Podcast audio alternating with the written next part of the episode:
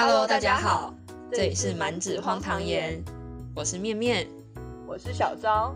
每个礼拜我们都会在这里与你分享生活琐事，陪你度过荒唐的人生。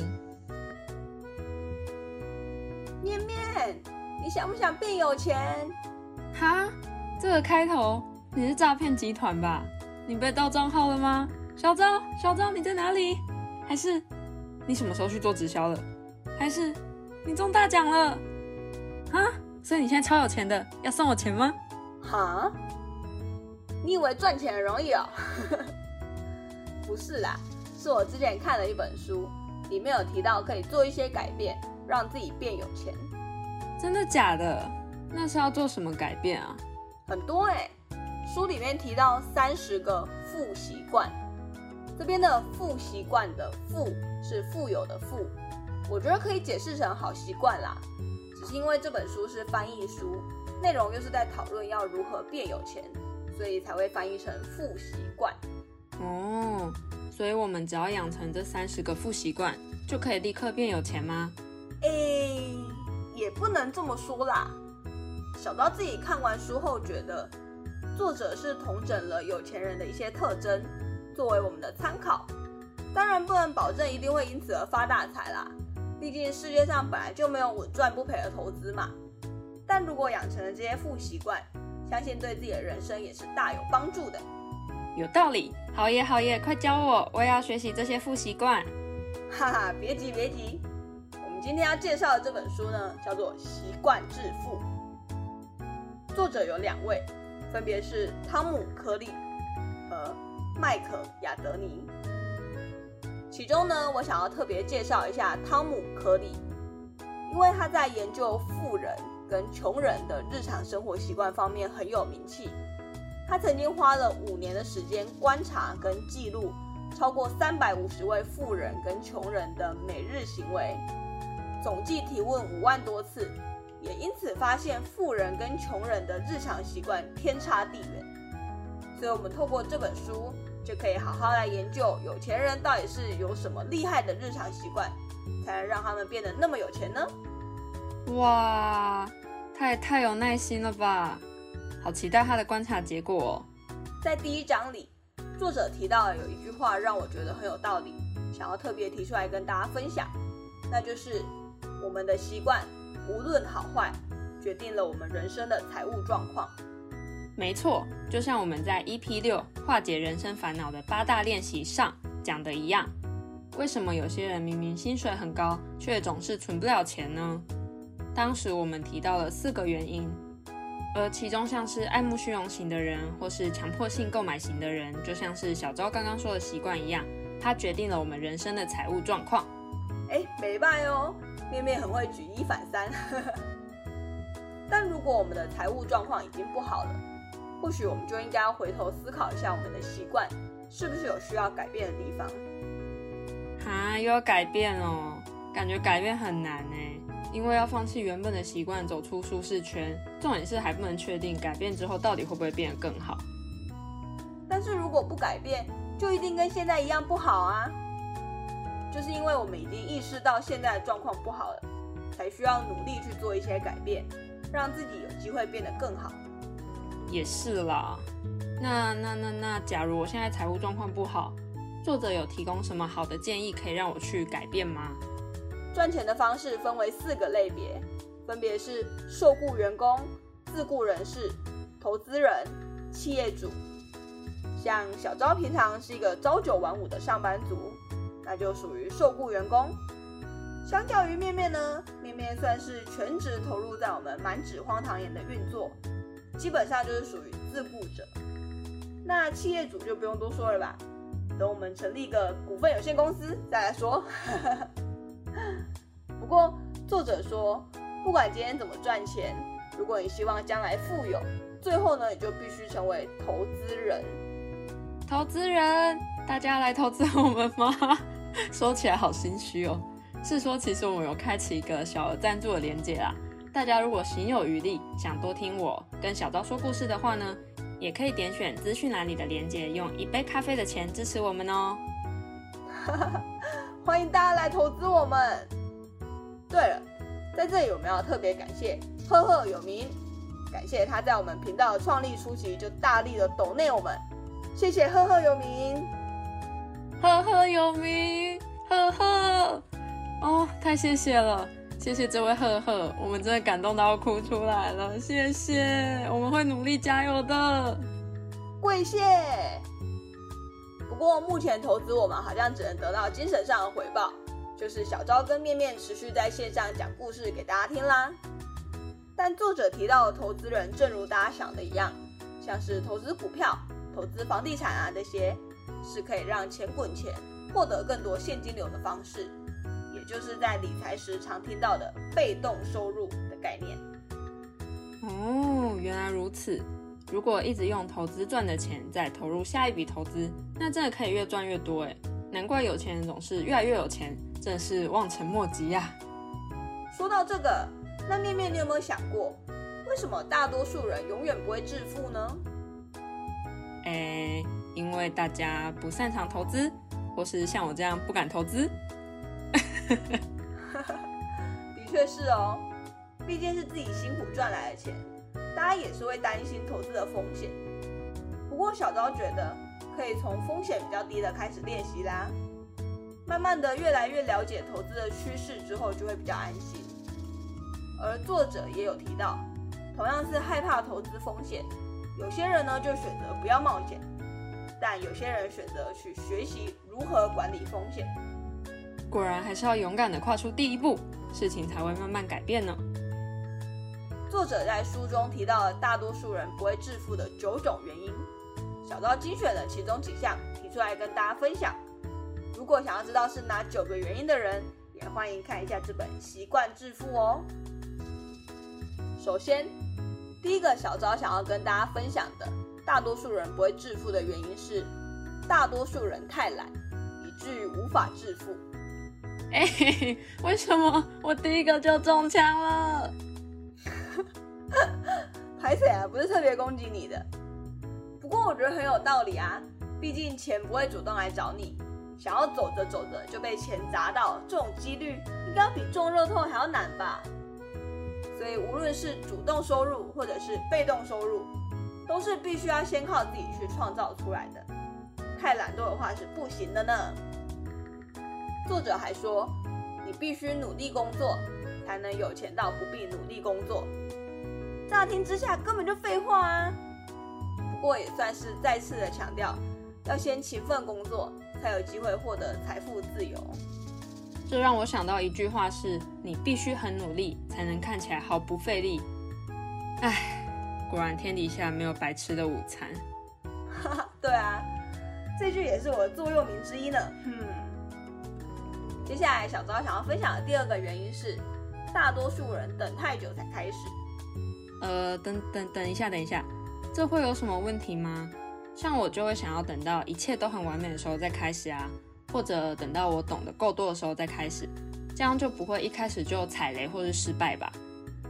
等待并没有错，但重点是等太久了，很多事情根本就没有所谓的完美的时候。而且你越是学习，就会发现自己懂的其实不够多，所以其实可以边做边学，慢慢累积你的经验值。相信大家在学数学指数那个单元的时候，数学老师都会说，一点零一虽然很少，但是一点零一的十次方，也就是一点零一乘以十次，就会变成一点一了。理财也是这样，借由复利的方式，可以让钱越滚越多。呃，不过复利呢，也是需要时间才能发挥作用，所以刚刚才说要越早进入投资市场越好。数学，你又出现了！数学，没想到数学居然默默渗透进我的人生了。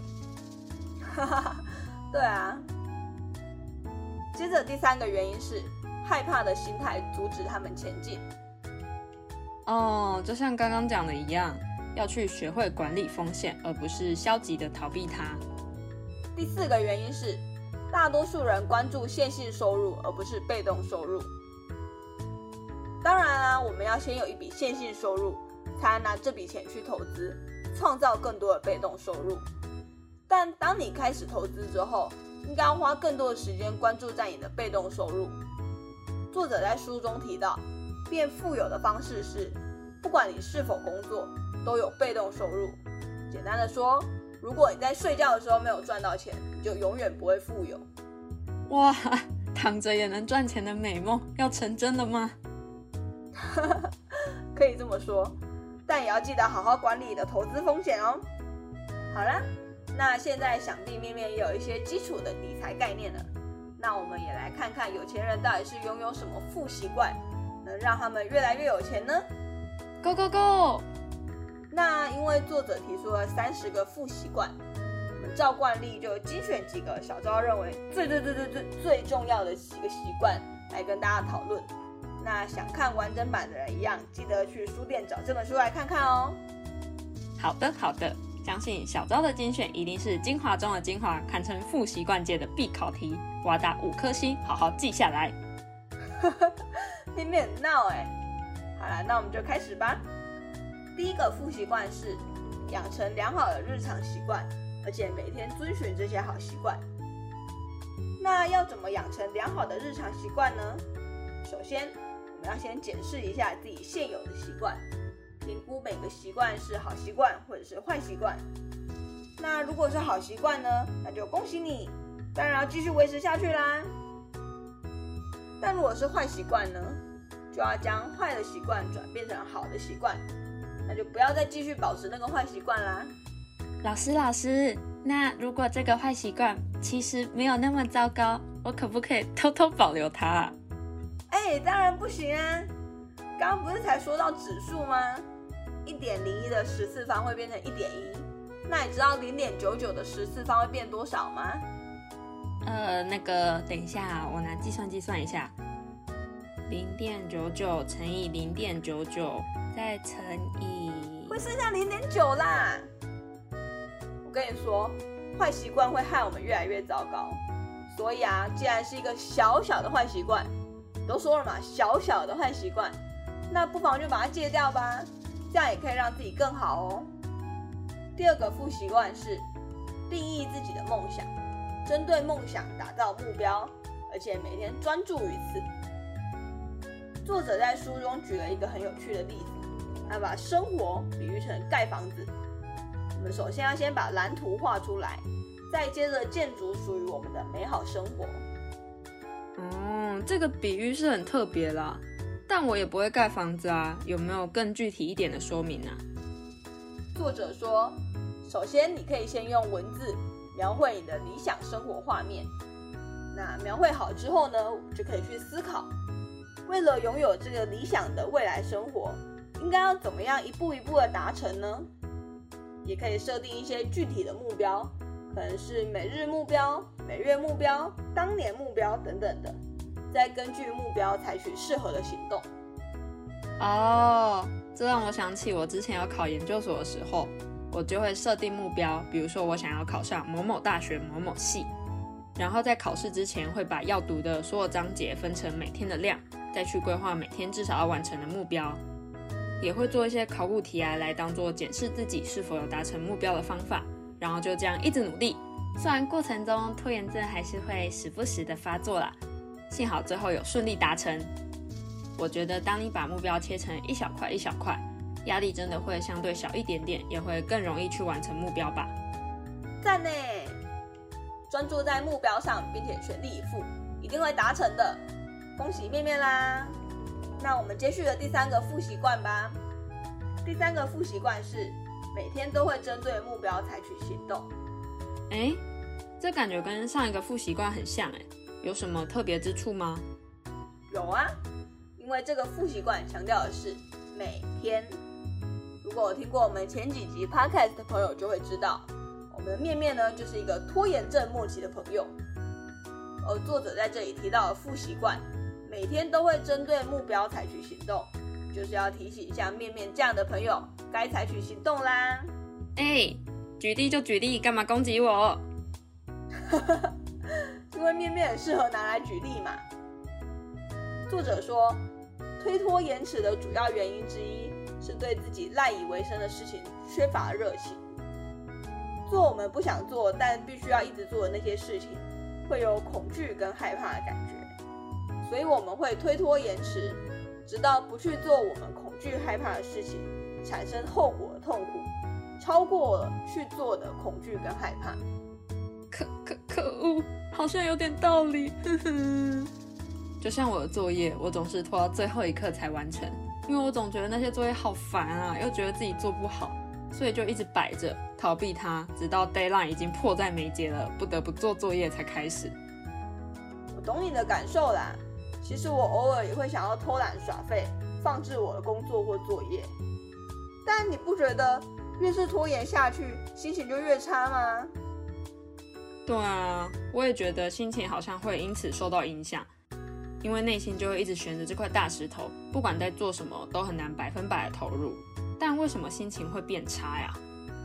因为我们虽然放置了我们的代办事项，但其实潜意识里一直都记得有这一项未完成的任务，而且潜意识还会透过压力，不断的提醒我们说啊，我们其实还有事情还没有做完哦。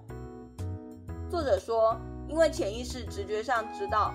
完成那一项任务对于帮助改善生活很重要，一直推脱延迟呢，只会产生负面的影响，伤害我们的生活。所以大脑就透过压力来督促我们采取行动。那在我们采取行动之前，这种压力一直挥之不去，而压力就会产生这种不快乐的状态。所以呢，拖延就产生了我们的不快乐。被自己聪明的大脑督促的概念。好啦，拖延真的是坏习惯，没错。所以啊，还是不要拖延比较好啦。而下一个我们要讲的负习惯呢，也是跟这个有关，那就是努力每天快乐。拖延使我快乐？才没有！拖延会让你压力越来越大，怎么可能会快乐啦？你的快乐根本就是偷懒带来的吧？不过快乐不是只是一种情绪吗？我没有想到它可以变成一种习惯诶。作者说。让快乐成为日常习惯。快乐不是目标，这是一种心态，一种存在的状态。像小昭自己啊，每天都努力让自己快乐。我觉得这也是一种正向的吸引力法则吧。先自己创造了快乐，快乐才会真的降临在我们身上。哦，也是啦。但要怎么让自己快乐啊？我感觉我有时候会处在比较低气压的状态，不知道怎么去调整呢。美国有一个心理学的教授叫做索尼娅·柳坡莫斯基，他对快乐做了一些研究，而研究的结论是这样子的：五十趴的快乐是遗传的，四十趴的快乐来自于活动，而十趴的快乐取决于所处的状况。也就是说呢，你的基因组成决定了你的快乐底线。哈，是基因？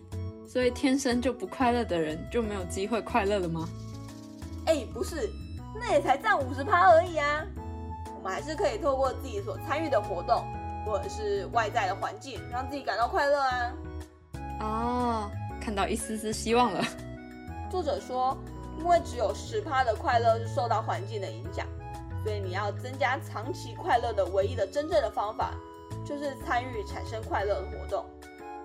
比方说，像现在很多 YouTuber 不是都会去做志工吗？或者是像净滩啊等等这种，这些都是作者认为可以帮助增加快乐的活动。而小昭觉得，在帮助自己快乐的同时，也可以增加社会公益，这也会让自己快乐，感觉就会获得双倍的快乐。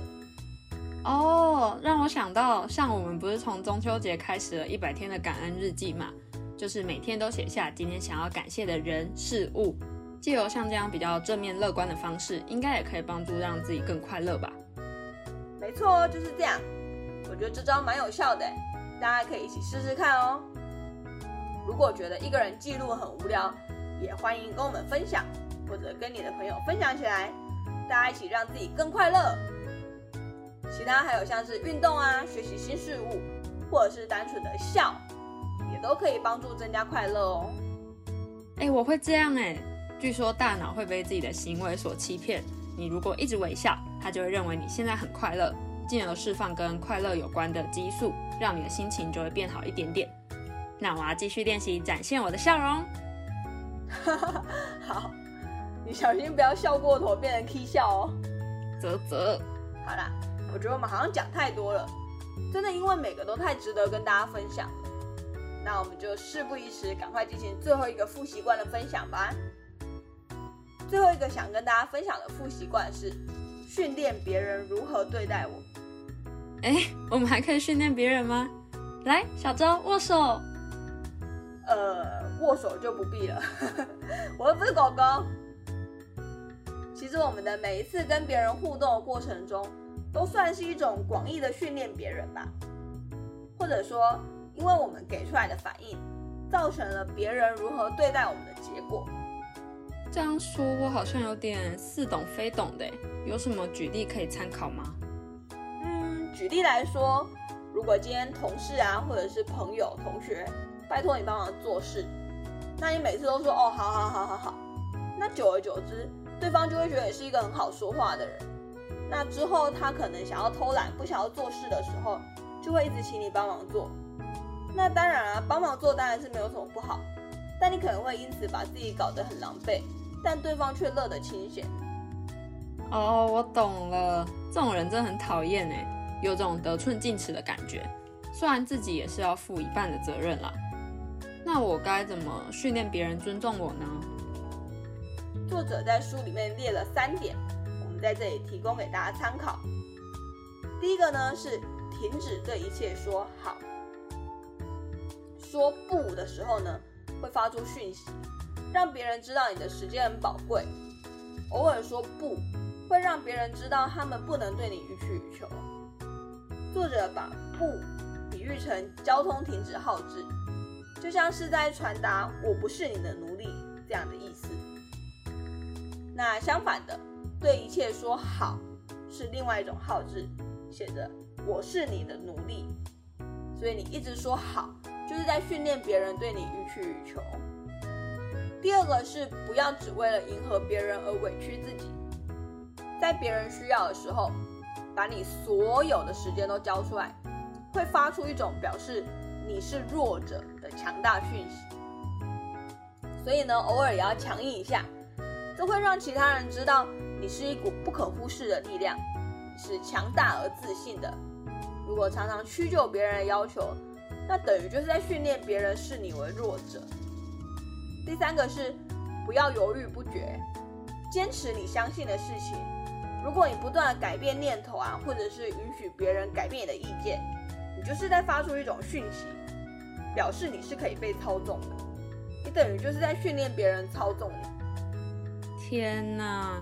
其实我以前很怕拒绝别人，因为我怕如果我拒绝了别人，别人就会觉得我很难相处、很讨人厌之类的。不过我觉得真的需要适时的拒绝别人呢，不然别人就会觉得你好欺负。而且如果事情真的太多，负荷不来，最后受委屈或是出错的人反而是自己。嗯，的确是这样，没错。这让我想到孔子的一句话：“人必自重而后人重之。”其实我们的时间都很有限，不需要为了不值得的人、不值得的事情浪费时间，或者是为此感到难过。如果对方因为我们合理的拒绝而跟我们决裂，那只能证明他跟我们交朋友只是为了把我们当工具人啊，只是为了利用我们。那早点看清不也是一件好事吗？真的。不过还是希望大家不要遇到这种讨厌的人啦。该强势的时候还是强势起来，训练别人好好善待我们。对啊，好啦，那我们这一集也差不多到了尾声啦。今天跟大家分享一些很基础的理财概念，也跟大家分享了小昭精选的五个富习惯。虽然小昭自己也不知道会不会因此而致富，但可以肯定的是，我们要先把自己经营好，提升自己的能力，建设好自己的心态。才有可能获得美好的生活。花若盛开，蝴蝶自来。那如果大家对于这个主题有兴趣的话，也欢迎到我们的 IG 满纸荒唐言留言告诉我们，或者告诉我们你想听什么，也别忘了追踪起来。那我们就下周见啦，拜拜，拜拜。